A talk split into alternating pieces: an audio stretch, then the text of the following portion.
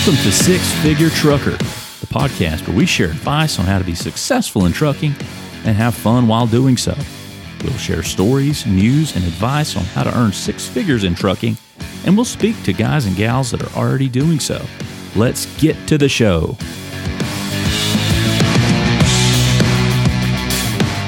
Hello, everyone, and welcome to the Six Figure Trucker brought to you by Norton Transport. I'm your host, John Madewell, and tonight we have a very special guest, a gentleman by the name of Frank Tomko. He's no stranger to the roads. He's been out doing this for a long time. He's been with Norton Transport for a good bit too, and we're uh, very lucky to have Frank. Frank, how are you this evening? I'm doing great. How are you? I'm doing fantastic, doing fantastic. And thank you for joining us here. Uh, are you headed into the city? Is that right? Yes, I am actually. Headed into New York City. You know, Frank, that's where I first met you. Was um, it was a very difficult load and you certainly came through for us with flying colors. I'll let you take the lead on this and tell us about this load, and then I'll kind of fill in the gaps from our standpoint. Okay. Well, I got a call. I forget how many months ago it was, but it was some time back, not not all that long. And uh, deputy called me. One of the dispatchers said we have a, a load going from around Richmond, Virginia, to Queens, New York, which is obviously one of the the suburbs of New York City. Not really a suburb, but anyway. And he said it's quite a large piece of equipment. So I asked him, I said, can you send me a picture of what it is? And he absolutely did that. And when I took a look at it, it, it turned out to be a 100 ton railroad crane, which is the uh, cranes that they use to lift the rail cars on and off the track. They actually had one built by this company in Virginia, south of Richmond, called Rail Masters, which is what they do. And uh, it was on a truck chassis. It was on a Peterbilt cab over, similar to a trash truck but it had a dual steering on it, and it has three sets of drive axles. And this 100 ton crane with a boom that was hanging over the top to lift these rail cars off the uh, off the track. So it looked to be that the, the truck was going to need some kind of help in terms of dispatching and, and, permits and things like that to get it on the highway. It was street legal, but it needed some help to, from some of the different states to have the proper permitting to get it that 300, 250 miles from there up to New York City. Yeah, that was. I had only been here. It was in February. I remember it well because it was hard to get a train driver for this type of delivery. And I went to Jesse and asked him about it because it was coming from, like you said, out of Richmond, Virginia. Had to go into Queens, uh, one of the boroughs there in New York City, and it had to be delivered between, if I remember correctly, 10 o'clock and 5.30 in the morning and our dispatcher jesse chavez sitting right beside me now. He knew I, I gave him this information. I was new and jesse really kind of helped me along. He said i got just the guy for you frank tomko. And what we're going to do right now since you guys work together on this delivery i'm going to hand the uh, earphones over to jesse and let you guys talk for a minute about that and your relationship together because we all know particularly guys listening and ladies listening tonight that are on the open road. It's a very important relationship between the driver and the dispatcher. So I'm going to hand these headsets over to Jesse right now and let him talk with you, Frank. Okay, sounds good. Hey, Frank, how you doing? It's been a while, hasn't it? I'm doing. I'm doing great. Great. So, do you want to start off about how you uh, called me about this, or just want to go through pretty much what I said in terms of what yeah. we ended up doing? Yeah, well, we can definitely do that. So, I mean, basically, you know, John came over here. Hey, I need this moved. Who do y'all have in the area or whatever that could do something like this? And he mentioned earlier, I know just a guy, which I did. We had been working together a while. I knew kind of your selective loads, you know, what you like to do, what you don't like to do. And, and I told John Madewell, exactly who I had for this job. We put it all together, and it worked out really well. Actually, it, it actually worked out better than we thought it would. Yeah, definitely. Um, and I know you had some issues in route with specific permits, things like that. Right. Well, what it what ended up happening though is that we ended up having to get permits through uh, four different states: Virginia, Maryland, Delaware, New Jersey, actually five states, and New York. And some and, were time stamped, right? Right. And well, we also had to get a, a pilot car to escort us over the bridge that was just on the 295 bypass around Richmond. So those people that are familiar with that area understand what I'm talking about. There's a uh, cable bridge that goes over there, and they had to escort me across that bridge, which they did when I picked up the truck. It was a few miles off the uh, off the interstate. I was going to ask you, Frank. This is John here again. I can hear you. Jesse's got the headsets on, but I wanted to ask you about that escort that you had because Jesse was very integral in all this, pulling it all together. But that was the only part of the escort other than New York City, and it was coming out of Richmond just for that one bridge. And I think it was like a mile that we needed an escort. Right. It was only a mile, and that's all they were contracting the pilot car to escort me up and back, and then they kind of peeled off and, and let me on my own. And after that, I had five permits to let me travel up the interstate on specific highways. The, uh, the other one big challenge was I was also not allowed on the New Jersey Turnpike. So there were a lot of roads, US Route 1 and some others that I had to run on around the time of the day where most of the traffic was. So I was hauling, and driving this big rig up roads with traffic lights and, you know, afternoon traffic and the normal kind of thing. Not as bad as like Atlanta, but, you know, central New Jersey and northern New Jersey. Yeah, definitely. So I know it took us about two days before you even picked up this load trying to set this thing up, and then you ran into those road bumps that you were speaking about just now, which right, which John was and, and great they, to know, deal with. They, they, uh, you know, they, I, I had everything in place. I knew pretty much what I need. And, and going back to the vehicle itself, it was not a difficult vehicle to drive from that standpoint. It was very easy to, to drive. Actually, it was very comfortable to drive because it was so heavy. And it, you know, it didn't go 65 miles an hour, but it, it, it drove the normal speed to keep me up on traffic, heading up the road, etc. And, and that worked out pretty well. And, and it was, it was, like I said, it was, it wasn't the most comfortable truck in the world because it only had a little single cab in the front, but it wasn't the, it wasn't the worst by any means. Yeah, I remember that definitely. And I think one of the things we spoke about was the great fuel mileage you got off of it. Actually, I was very surprised. They had the company had fueled the truck, which isn't always the case. I yeah. guess because they had to take it to a couple of places to get some finishing things done to it, and they had the placard the thing with you know wide load on it and all that stuff, and they they had all that done when I got there. It was all ready to go. So there wasn't really anything I had to do but wait for the pilot car driver at the facility, and then we just took off off the road and, I just kept on rolling. And uh, I stopped a couple times. It took me about seven hours, I guess, maybe eight hours to travel the distance. And there was a restriction because I, I had to cross the George Washington Bridge in order to cross over and get down into Queens. If anybody's familiar with the New York boroughs, it's really the only way to get to there. And I did have somebody who was reading me at the bridge who was uh, a rep from the, um, someplace that had all the permit paperwork for that side of it as well. And he actually let me follow him down through New York to get to the, the customer's point. It was a garage where the uh, where they house all these vehicles to repair the rail cars for the transit authority. Yes, sir. Well, another thing about that is how much you were able to pocket on the fuel. A lot, a lot of these drivers think to, you know, try to think that they're losing money, but you were able to pocket a lot on this. I was. Fuel. It was a really good load, and, and it didn't cost me a lot of money to put fuel in it. You know, minimal amount. So for the twelve hours, fourteen hours that I was actually driving, well, or working, I should say, it was it was pretty lucrative for me for that. And and I looked at it in that respect. I said, you know, I I never try to take a load that I don't think I can make a dollar or two on because that's yes, pretty much why I'm doing this. Yeah. So uh, and you were good with your word. You know, you were there whenever you said you were going to pick up, and you delivered when you said you were going to deliver. There's nothing more that a dispatcher could ask from you. Right. Frank, I was going to ask you, John, speaking in here. Like Jesse said, you you came through for us, and I the one thing I had in my mind when I was putting this load together, and was all the crossing all the T's, dotting all the I's.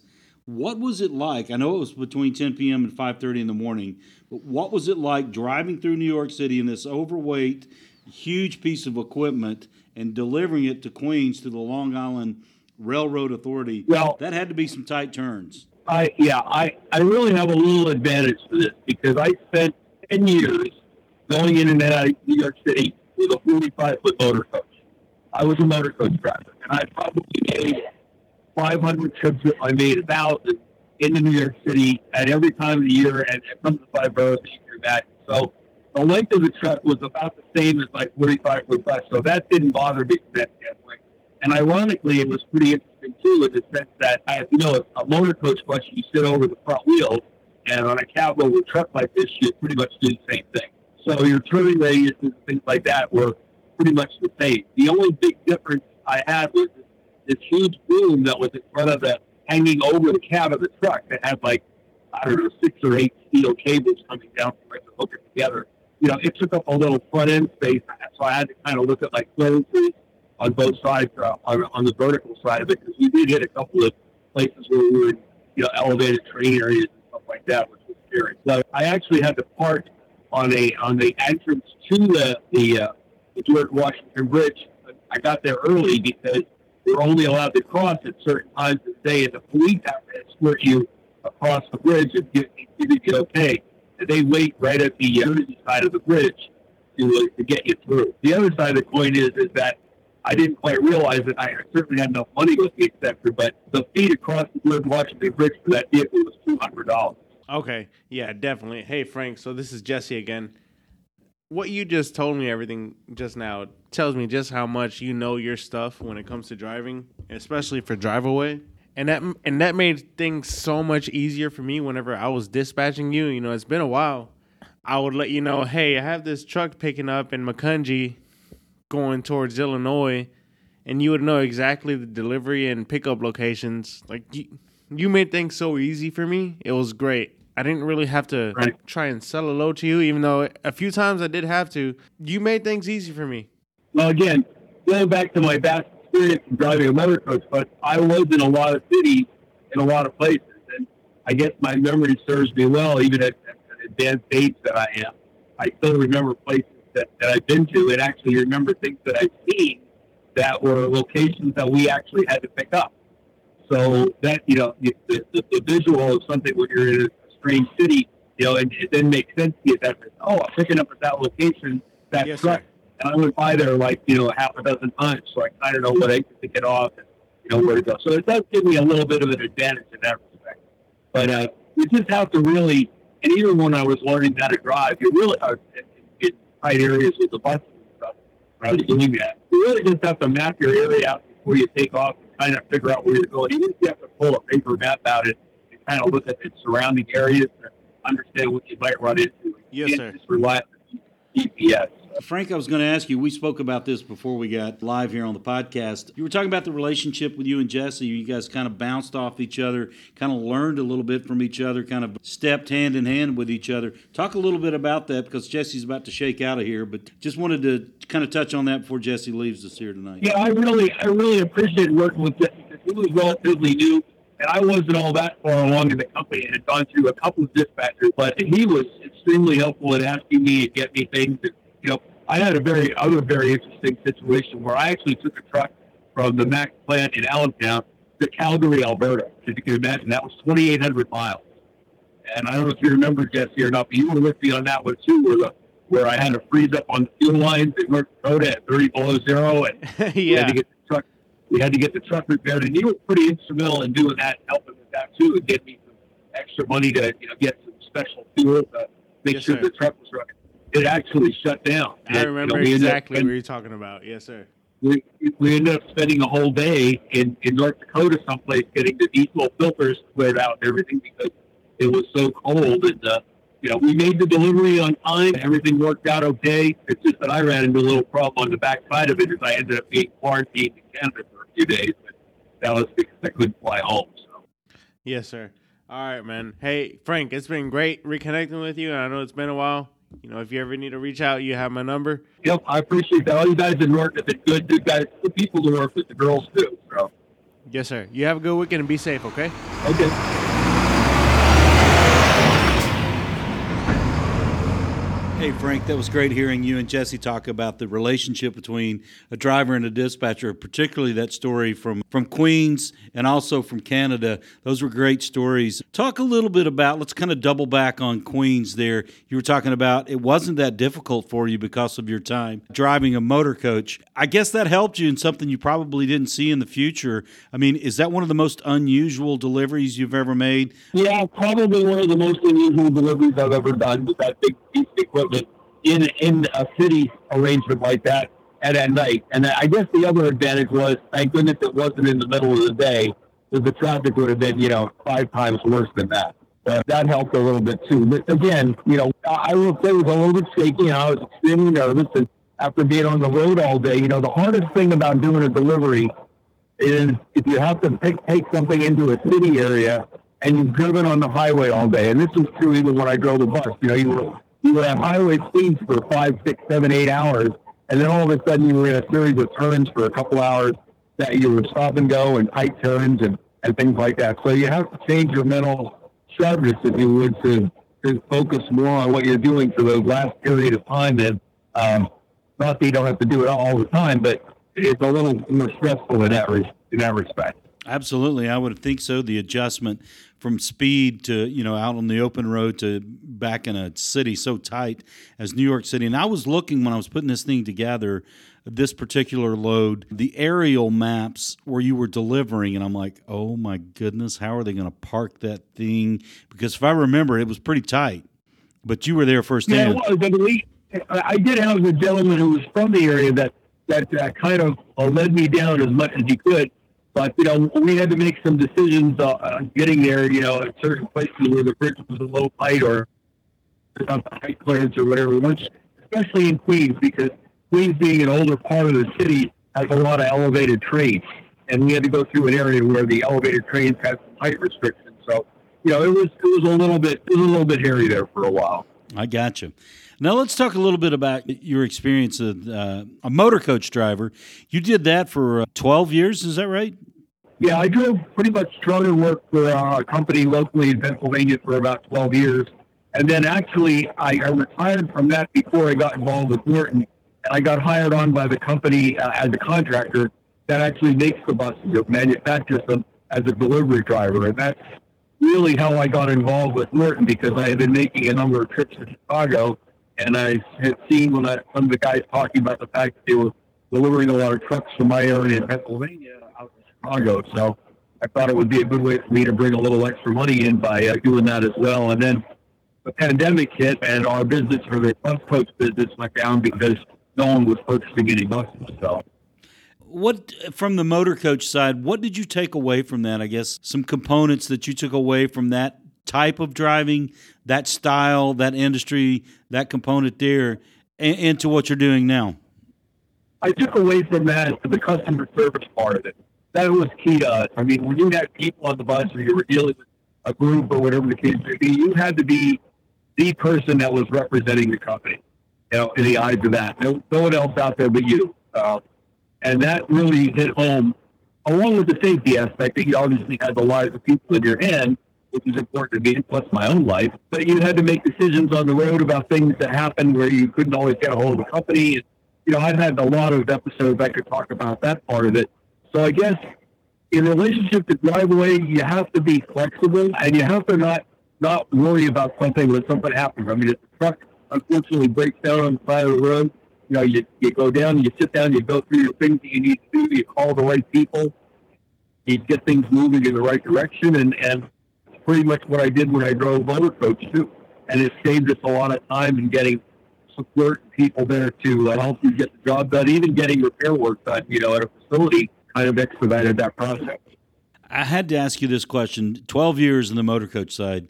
I'm sure you saw some crazy, some funny, maybe some sad things that happen on the road when you have people with you all the time. Give us a little insight to what it's like for 12 years as a motor coach guy experience was? Well, I'll tell you, I'll, I'll relate one little story I had. I had a group of people that I was taking to Orlando, Florida from the Northeast. And we had encountered a day of layover because the roads had flooded on the interstate in South Carolina and we couldn't continue the trip. And there were about 30 people on the bus, I guess. They were mostly senior citizens. And they were, they were going to a specific hotel to stay the evening we got there. And uh, after being on the road for a long day, I uh, I basically uh, parked the bus in the back of the facility, and I kind of parked away with some lights you know visibility in the hotel. And I kind of walked back through just to make sure that you know there's nothing happening in the back of the bus, the seats and ever.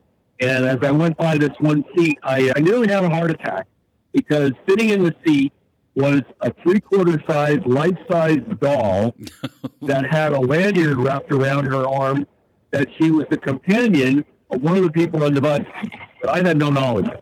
That's kind and of you can imagine what that what that felt like to me when I, I thought it was a live person. I really did. I, so I, was, I was in panic mode. That's so. So. Ruthie, her name was Ruthie, and uh, she became the mascot for the whole rest of the trip. That's funny. That is funny. And you know, you touched you you talked about something before relaying that story to us about the the doll there in drive away when you have a breakdown that happens and you and I both know that's part of the business it's a cost of doing business how do you handle that as a driver whether the breakdown happens at the point of pickup in transit or right before delivery i mean nobody knows when a breakdown's going to happen something mechanical or something otherwise Right. how, how, how do you handle that as a, an experienced driver such as yourself Well, first of all, I try to make sure that I get, you know, if it's something that affected the truck. And, and I have another little story to share. It just happened about two weeks ago.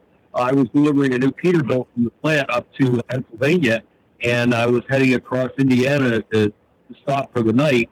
And I pulled off the interstate, and my steering wheel locked up, literally locked up. oh boy I couldn't turn it left or right. I couldn't do anything with it. So, I mean, most people, because I, I did panic a little bit. I actually shut the truck off. I took the brake on. I jumped outside. I, I looked to see if some mechanical piece of the steering had broken or had bent or something had fallen off. And I couldn't see anything abnormal about it. So I, I went back into the truck and I thought, well, maybe just shutting it down and restarting it would clear a, a computer control thing or something because it was a, a power steering unit. And in fact, it did do that. The wheel was turned completely to the right. So there was a hotel right nearby there. I pulled into the parking lot and I made a phone call to the dispatcher. I think it was Casey or somebody that was on that night. Told her what was happening, and she said to make a phone call to the uh, the dispatch company at the at the place to let them know what was happening.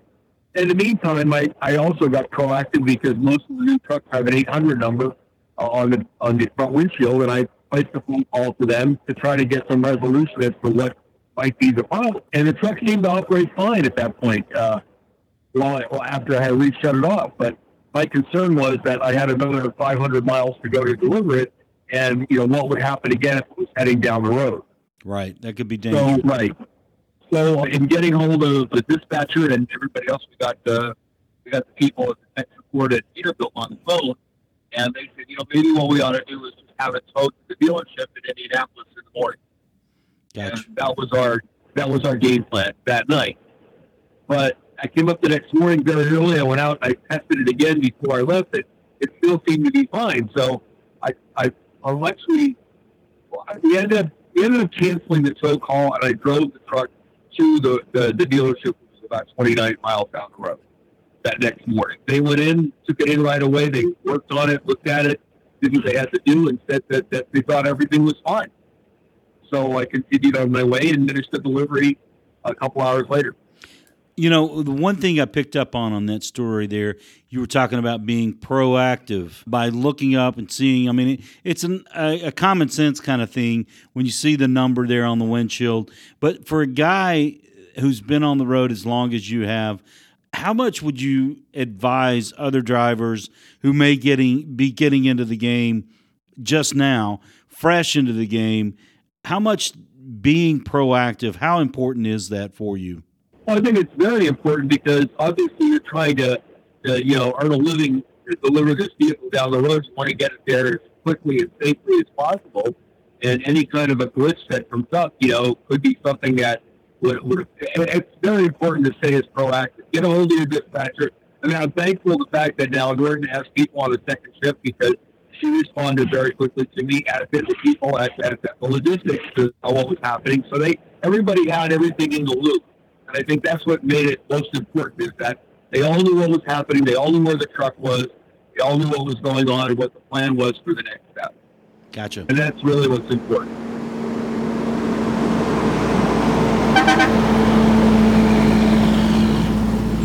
You're listening to the Six Figure Trucker here, brought to you by Norton Transport. We've got Frank Tomko. Frank Tomko on the line with us here. He's actually on the road right now, but he does have his headsets on. He's being safe. And Frank, uh, you're headed into New York City. And I got to ask you this question. You know, a lot of drivers don't like to go into the Northeast, but we know that you've, uh, for lack of a better word, have manned up and gone into the city more than once.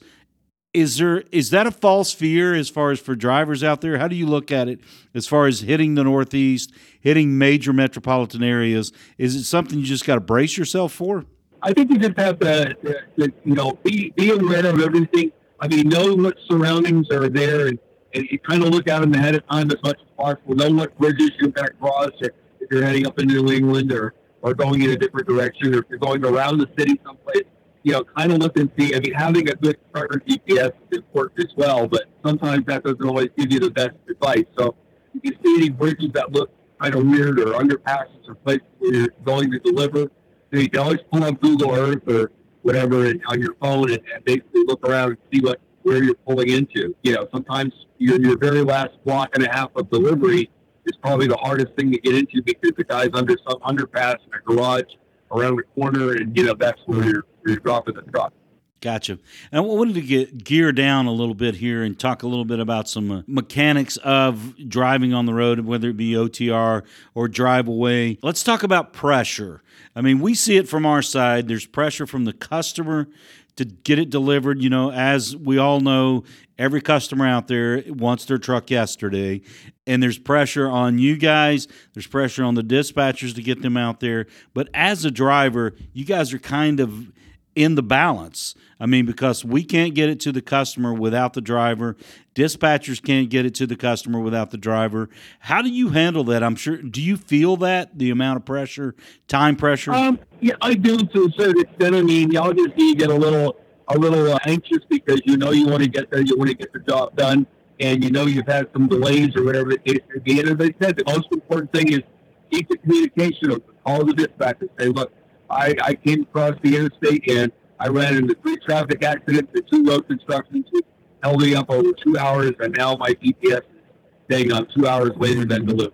You call the customer, you know, me, I, I generally ask them, it's okay if I call the customer, and sometimes I think they'll understand that he's coming from you directly, you know, that it's not the dispatcher giving them split service. Right. I mean, I think you nailed it there. Communication is the name of the game because, I mean, there's a lot of things, let's just be candid about it or frank about it. You can't control a lot of things. Absolutely. I mean, it, it happens. You know, weather, you know, breakdowns, things like that, like that episode that happened to me. And I had several days to get the truck up to Canada, but, you know, and I had the concern of crossing the border, et cetera, et cetera. But you know, before I got there, I had a whole day delay because obviously so I, I let the customer know they were okay with that, and you know that all worked out in the end. Gotcha, gotcha. Now, I'm not going to be telling secrets, so to speak, on Frank Tomko, who's joining us here today on the Six Figure Trucker, brought to you by Norton Transport. But, Frank, if you don't mind me saying, I know you're 69 years old and you've been doing this for quite some time. Well, I appreciate you letting me know that. I'm, I'm 69 years young, but I like to call it that way. Absolutely. You and t- tell us about the experience you've had on the road and is this something that you had always aspired to do or did you work your way into it through your career or how did that happen? Actually not. I was in the computer field years ago and I've had a pretty varied background. I was a salesperson for commercial vehicles for about 7 years. How I got the bug of looking at all these different units that have bodies on the back because I used to sell them to my customers. So, you know, I learned a lot. I took knowledge, that knowledge, and kind of put it to, use about, you know, what a hydraulic pump is and things like that, especially if you're hauling like a, a cement mixer or something along those lines that you jump into. At least you have an idea where the hydraulic hoses are, and things like that when you have a breakdown. So if you can take the time to, you know, knowledge yourself about those basic things, not able to repair it, but at least to know where to look if you have a problem, especially if you have a a repair guy on the on the other side of the phone saying, hey, is it left of the weaver that does this or that or the next thing? And, yeah, and then the other thing is have your camera ready and say, look, I'll send you a picture. That's worth a thousand words in my book. Absolutely. It bailed me out of a lot of problems. When, he, when the mechanic or the repair person saw the situation, wasn't quite exactly how I was explaining to it. And when he saw the pictures, like, I completely understand the problem. Let's, let's get it worked on.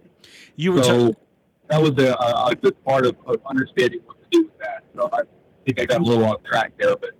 Oh no, no, that's good, man. We got we got nothing but time here. You're on the open road there, heading in for New York City. Frank Tomko here on the Six Figure Trucker, brought to you by Norton Transport. You were talking about the picture and knowledge. How much does that carry over to what you're doing now? It would seem that I mean every day is a different day a different adventure, maybe a different challenge. But that picture and knowledge, you know, plug in what the picture is as far as being pertinent to whatever the situation is and the knowledge that you have now. Well, I think that's it. Yeah, the picture of knowledge is extremely important. If you can retain things that you see, and as you get doing this, I, I believe you get a little better. You know, you get a little bit more uh, comfort under your belt, and you've seen things happen, and then you can relate to them and maybe know what would happen for the next go round, or at least know what what things might be the things to check if there's an issue or a problem with. So, yeah, keeping that you know, back in, in, in your head that you know, hey, I remember this situation that happened here. Maybe this is the same similar thing, and then that happened to me in my bus driving career too you know, uh, I'll break down what happened. I say, you know, I remember that three years ago. I think it might be this. And sometimes it was, and sometimes it wasn't. I mean, talk about that as a driver. You guys are out there, and a lot of times you can be in a really remote location where there is no immediate help, but having that knowledge in the back of your head, how much is that? I don't want to use the word comfortable, but maybe reassuring that, you know, I've been down this road before. Right. It gives me a, comfort level, a very good comfort level. But we, like I said, understanding the basics of the equipment, you know, got an engine, it's got a transmission, you know, a lot of the modern things these days, all sorts of things can go wrong. I had another situation, and I should say with another company some time back, where the, the red light came on the dashboard and said that the drive axles were too hot. Well, that's a pretty serious thing. So again, I did the same procedure I pulled over, let it cool down, saw that it came back up again, and basically went through that same process. I did contacted somebody, went to a local dealer to find out that they had overfilled the capacity in the in the drive axle in the back, and they had to flush it out and put it out. That's what's causing the problem. Well, without that kind of knowledge, a lot of it common sense, but some of it also past experience. I guess you could see where a less experienced driver could be in a bit of a pickle. Yeah, and I think if they, you know, the other thing too is to try to reach out to somebody. I mean, get friendly with people that you see on the road out there that are doing this. There are some experienced guys out there, besides myself, that are probably way more knowledgeable about you know mechanical things than I am. But you know, get to let them explain to you, you know, the little basics of the stuff that you should be looking at. Not just jump in the truck, put the plates on it, stick a placard on the side, you know, zoom it down the road. You know, that that that's extremely helpful. I mean, get, you know, try to get a network of people you could chit chat with, all maybe on, on, or even on a Facebook. I, I've met a lot of people on Facebook on some of the tollway Drive-Away pages that the information gets shared across there, and I try to give them the you know the basics of what I understood was the problem they're having uh, pops up. Give us an idea how much information, communication.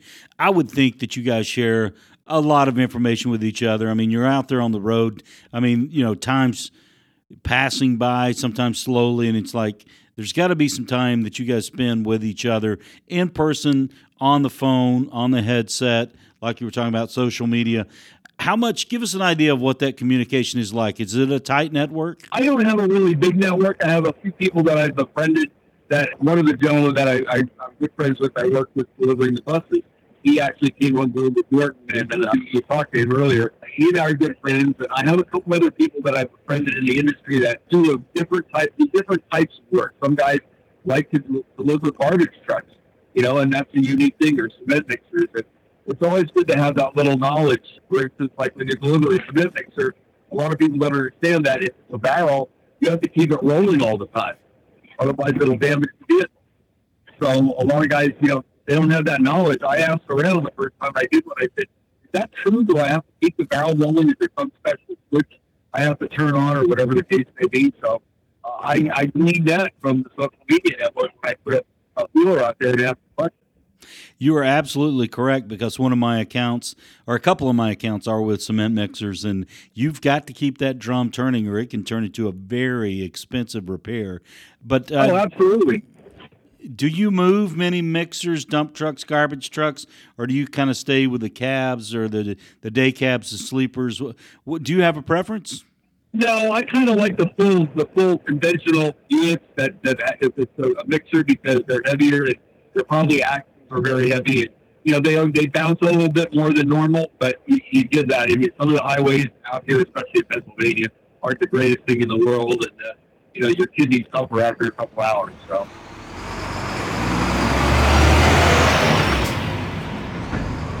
Frank Tomko here joining us tonight on the Six Figure Trucker brought to you by Norton Transport. Frank, I got to ask you, you've been in this business for quite a long time. How has Drive-Away treated you personally, from a business standpoint, and financially? Well, it's treated me very well from a business standpoint.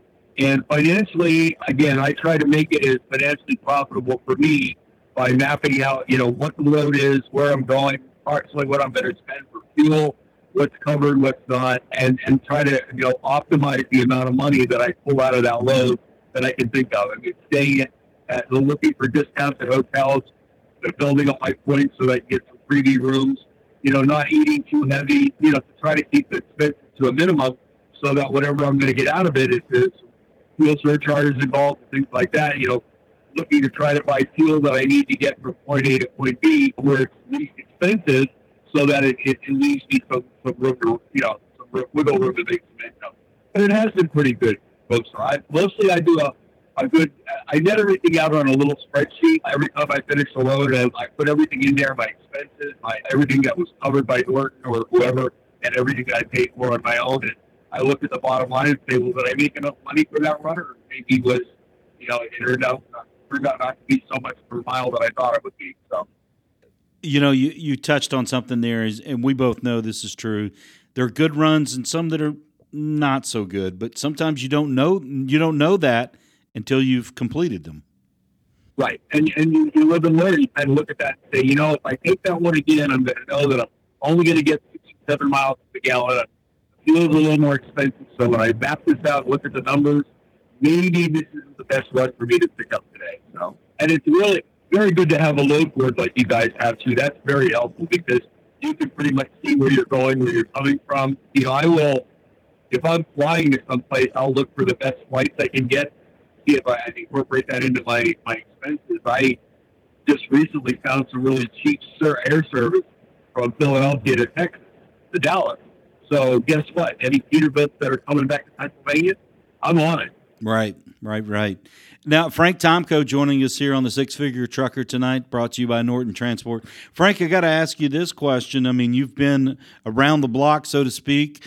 As an independent contractor working in Drive-Away trucking, what would you say to people who may listen to this podcast about some of the advantages maybe not some of the advantages as far as going into it, hitting it from the 1099 route. That brings a little bit of responsibility to you, I guess, when you have to do your own paperwork after the runs are done. Right. There is a little bit of responsibility to up decide how you're going to handle your taxes and things of that nature. You know, I'm, I'm retired, so I, I have an accountant that does my regular taxes. Find a, find a good, low cost accountant, sit down with them, find out, you know, how you should file your returns properly and, you know, to pay your, you know, Social Security tax and all that stuff, and, and know that, that that's going to have to come out of your bottom line somewhere along the line, whether quarterly or at the end of the year or things like that. So I just treat it as, you know, I look at all the expenses I have that aren't covered by by the company, and that's deductible for me. You know, and I, I said that spreadsheet I have helps to know that right away. I know how much fuel I expended for the whole year.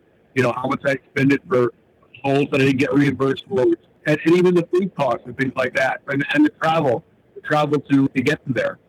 And I guess if you have a car, if you tow a car, you know, it's all that much more you have to be concerned about because you have all the expenses and insurance to deal with on that side of it.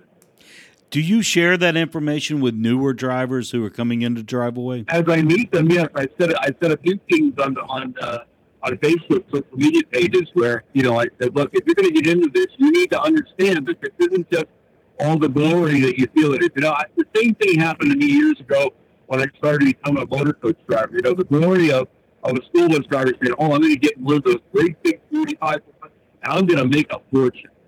Well, guess what? when you have to get up at 2 o'clock in the morning and drive two hours and then drive 10 hours a day and deal with screaming kids or adults that it's too hot or too cold, and then at the end you don't get a good, gratuity because they didn't like the way you look, you can guess the rest. Right. I got you. There's a lot to be said for being in that cab by yourself. Is that a peace? Right. Is that a peaceful place for you? It is. I I, I believe my wife said to me one day, she said, "I'm going to bury you with a windshield in your casket." that is too funny. That is too funny. Frank Tomko joining us tonight.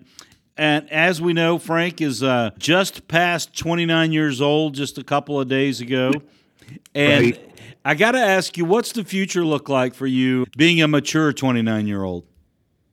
Well, I'm going to do this for a few more years to gain a little bit of extra money for myself and, my wife. And I really want to go back and do the things, see the places that I've seen over the years that I wasn't able to share with her. And, uh, you know, in about three or four years, I guess when I turn maybe 72 or so and I'm still healthy, I'm going to hang up my, my uh, driving gloves and, and just basically cat around in a big old RV or converted bus and stop from place to place and smell the roses. That sounds great. You were talking about hanging up the driving gloves and with the with the wife there. Do you guys have any children?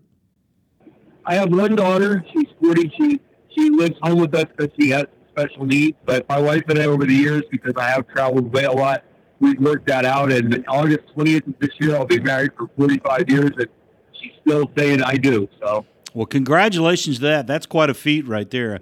Congratulations, Frank, for that. thank you. You've been all over the road. You've seen a lot of the country. Maybe not so as much for your wife.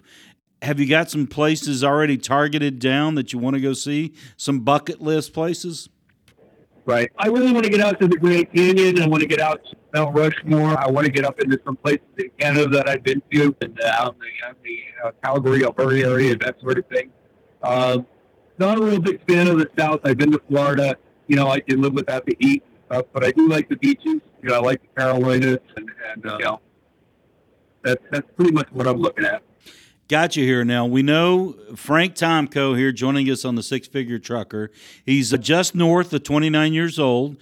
And I wanted to kind of drill down on your birthday. You are a Christmas baby, from what I understand. Yeah, you can see it on my record in front of. Yes, I am. I'm a, I'm a lucky guy. Uh, uh, the, the Lord Jesus and I both on the same day, so lucky me. Well, as it turns out, just a coincidence, small world here. My mother is also a Christmas baby, and I got to ask you this oh. to get within your family dynamics. There, do you guys do the where you can't give a dual present for one time? It's like you got to separate. One's a Christmas present, one's a birthday present. You can't combine the two. Do you guys do it that way? No, yeah, I got I got to have two, and I got them that way when I was when I was young, and then after about twelve or fifteen years old, that sort of stopped. But you know, the biggest thing I, I regretted growing up and at Christmas time is you could never have a decent birthday party. No one would ever come on Christmas Day, Right. Everybody's kind of occupied on Christmas Day. pretty much. You know, you touched on something there. Are you a man of faith? It sounds like you are. To some extent, yeah. I mean, I, I you know, I don't I don't wear it on my sleeve, but you know, I am yeah, I am to that extent. Does that help you any out on the open road as far as your thoughts, where they may be going? I'm sure there's a lot of time to think about things, and there may be some deep thoughts. Yeah, I do. It kind of uh, help. You know, it, kind of. I just uh, I sit back and think about some quiet things when I do have some time, or I'm, I'm at a hotel staying for the evening. You know, just kind of wind down from that standpoint. But mostly, I kind of kind of look at things that I'm, I'm planning on, or maybe coming up with ideas that I stop and talk to my wife. Hey, you really want to check this out and if you could do this, especially now since I'm going to be, uh, you know, getting out of the business in a couple of years. So. Gotcha. Do you think you'll miss it? I hope so. I think I will. My health is a little better now. I've been eating a little better, and although I am, I, I I'll be honest with you, I am diabetic, but I do take medication. I've kind of got it under control, so my med card is good for right now. But you know, I'm hoping to keep it that way, so I I, I can still do this for a couple more years. Is that tough being on the road, being diabetic, when there's, I mean, you're stopping at truck stops, you're stopping at fast food places. If you are, Yeah. do you have to plan around that? Especially if you can't carry something with you, you know, like a nutritional drink or some fresh fruits and vegetables, something like that. So what I tend to doing now, if I'm going someplace where I'm flying there or getting there where I don't have the ability to carry a cooler, I would buy a styrofoam cooler and then just trash it at the end of the trip.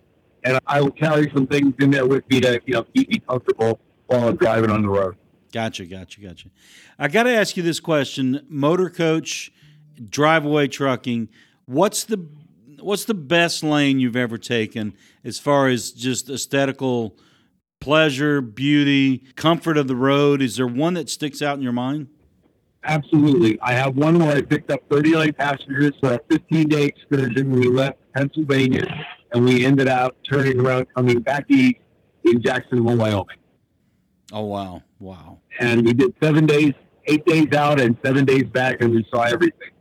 And it was it was the trip of, of a lifetime for those people. We had such a good time, and everybody. The weather was perfect, and we saw all the things we needed to see. Except we didn't see a moose in all of our trip, and that was the one thing that they were all excited about. But we saw a lot of things, and it was pretty exciting. I bought myself a cowboy hat in Jackson Hole, Wyoming. You know, I went into the store, and somebody recommended me who I lived out there to ask for a certain person. I went to that person. I said, I need a Western hat because I'm from I'm from the Northeast. So she hooked me up, and uh, actually several years later, I came back and had it brought and cleaned by them when I was out there on another trip. So. I do, I'm assuming you certainly still have that hat, and do you wear it from time? Oh, to time? absolutely. I wear as much as I can. I don't wear often enough to take with me because kind of a big brim Western hat, and it doesn't always fit well on an airplane or traveling. So I sometimes forget it, but I have some pictures with me in it, so I do. I do wear it. That's a real cowboy hat if it came from Wyoming. Yep. I did want to ask you before we wrap up here this evening. You talked about one of the best routes you've ever run, and in that course, how rewarding was it for you as a driver to see the pleasure of that was gained by your passengers? Oh, absolutely. Yeah, I mean that's most of the pleasure for you to know that you've given somebody, you know, a, a vision of a lifetime or an experience of a lifetime. That's you can't put money on that. I mean, you absolutely can't. For some of those people that were seniors, you know, this was the only trip they've ever taken of that nature in their life, and you know, maybe the last one they ever took. You never know. Right, right. So you've got a few years left in you. But before we get to that, what's your next run after you drop in New York City? I think I'm going to go back down to Denton, Texas, and get a truck coming back to Pennsylvania. I think there was one or two on the board that I talked to somebody about, uh, but that's not going to be till next week because I have a, a few days I have to take care of a few things, and uh, I'm not going to be back on that. So I have to find out what's available at that point. Is it a cab and chassis or is No, that'll be a tractor. I like driving the tractors. I I, I really enjoy that. So I What- try to I'm trying to look for those and see and see what's going out. And and I can pretty much tell by who the company is. You know, it's going to a transport company or something like that. Or I've not done any Amazon trucks yet. My friend Jim has done quite a few of the CNG Amazons, but they don't seem to be as prevalent out in this part of the country as they are out west. you you led me perfectly to my next question. CNG. Have you driven much CNG? I did one. What were your thoughts and impressions of it as it It's no difference really. It ran fine, etc. It was a trash truck. It was garbage, and you know I didn't have any trouble finding. It was I think it drove it about 700 miles. I didn't have any trouble finding CNG. You have to be careful with the gauge and watch, you know, watch your pounds and percentage and all that stuff. But these new units are pretty pretty well set up, and if you just follow along that, and just make sure you find a place that's available to get the get the load up, you're good. if you do your homework and find the stations in advance, if correct me if I'm mistaken, but it can come out to your advantage as far as the price per gallon versus diesel. Oh, absolutely. Yeah, it does. It's cheaper than it used to do right now. So depending on how well it does, and seem to do too bad on mileage. Most of the tractors I'm pulling out of the factories now, because they don't have a load on them, or even even some of the cat chassis, I'll get 11, 12, even 13 miles a gallon if the, the uh, displays are showing, you know, displaying it correctly. Because I use I use the display and mileage availability that's built into the electronics. They seem to be fairly accurate. I use that for knowing when to, you know, when to look for fuel and load stuff like that. You were talking about the MPG. Are you talking about CNG or, or conventional? Conventional about 12 to 13. I don't remember what the NT was. Gotcha, gotcha. Now, I wanted to kind of wrap things up here. This is Frank Tomko, who's been gracious enough to spend some time with us here on the six figure trucker. Frank, you had kind of laid out what's in front of you as far as the next few years, but let's just bring it to the immediate. Any big plans this weekend? Uh, no, but I do plan on my anniversary being on the 20th of August. I am planning to go away for a few days with my wife. So I'm going to take a little time to do that, and uh, we'll celebrate that someplace. Is it the 45th or 46th anniversary coming up? 45th, yeah, 45th. Fantastic. You guys got a really big one coming up in five years. That's a monumental achievement there. Yeah, I hope that to be out of doing what I'm doing now and sitting on the beach sipping a Mai Tai or fishing or doing something at this point. Well, that sounds fantastic. Frank Tomko, on the Six Figure Trucker. Frank, thank you very much for joining us this evening. And be safe out there. Anything, any advice that you would give to drivers who may be new into the industry? Anything you want to leave with them? Yeah, just make sure that you take the time before you get in the vehicle and head out. That you know as much about it that you need for your basics to get down the road as possible. You know, the, the switches that you absolutely need to use, the ones you don't need to mess around with. You know, make sure you're familiar with those as much as you can be, so that you don't throw something on or off or whatever. Or you know, just make sure that you're able, comfortable operating it. Fix it, make sure that you're, you're good with the gears. You know, because new trucks are a little stiff, and that's about it. Be safe. All You know, take your time. Go a little, go a little length per mile per hour, so, you know, until you get comfortable with it and stay in the speed limit. Well, Frank Tomko, thank you very much for joining us. We certainly appreciate you coming to us and working with us here at Norton Transport. And if there's anything you ever need on the road, you know the you know the drill. Give us a call. Okay, well, thanks for your time. I appreciate letting know. And uh, Norton's a great company. Uh, you guys are doing a lot of great things. I think you going forward very well. So continue all the good stuff. All right, Frank, be safe out there. Thank you. Six Figure Trucker is brought to you by Norton Transport. Norton Transport is a drive away trucking company that customers can rely on. It offers excellent independent contract driving opportunities to professional, courteous, and qualified drivers that can provide the kind of service we deliver. If you're interested in learning more about Norton or just want to subscribe to the show, check out 6-figuretrucker.com. That's 6-figuretrucker.com.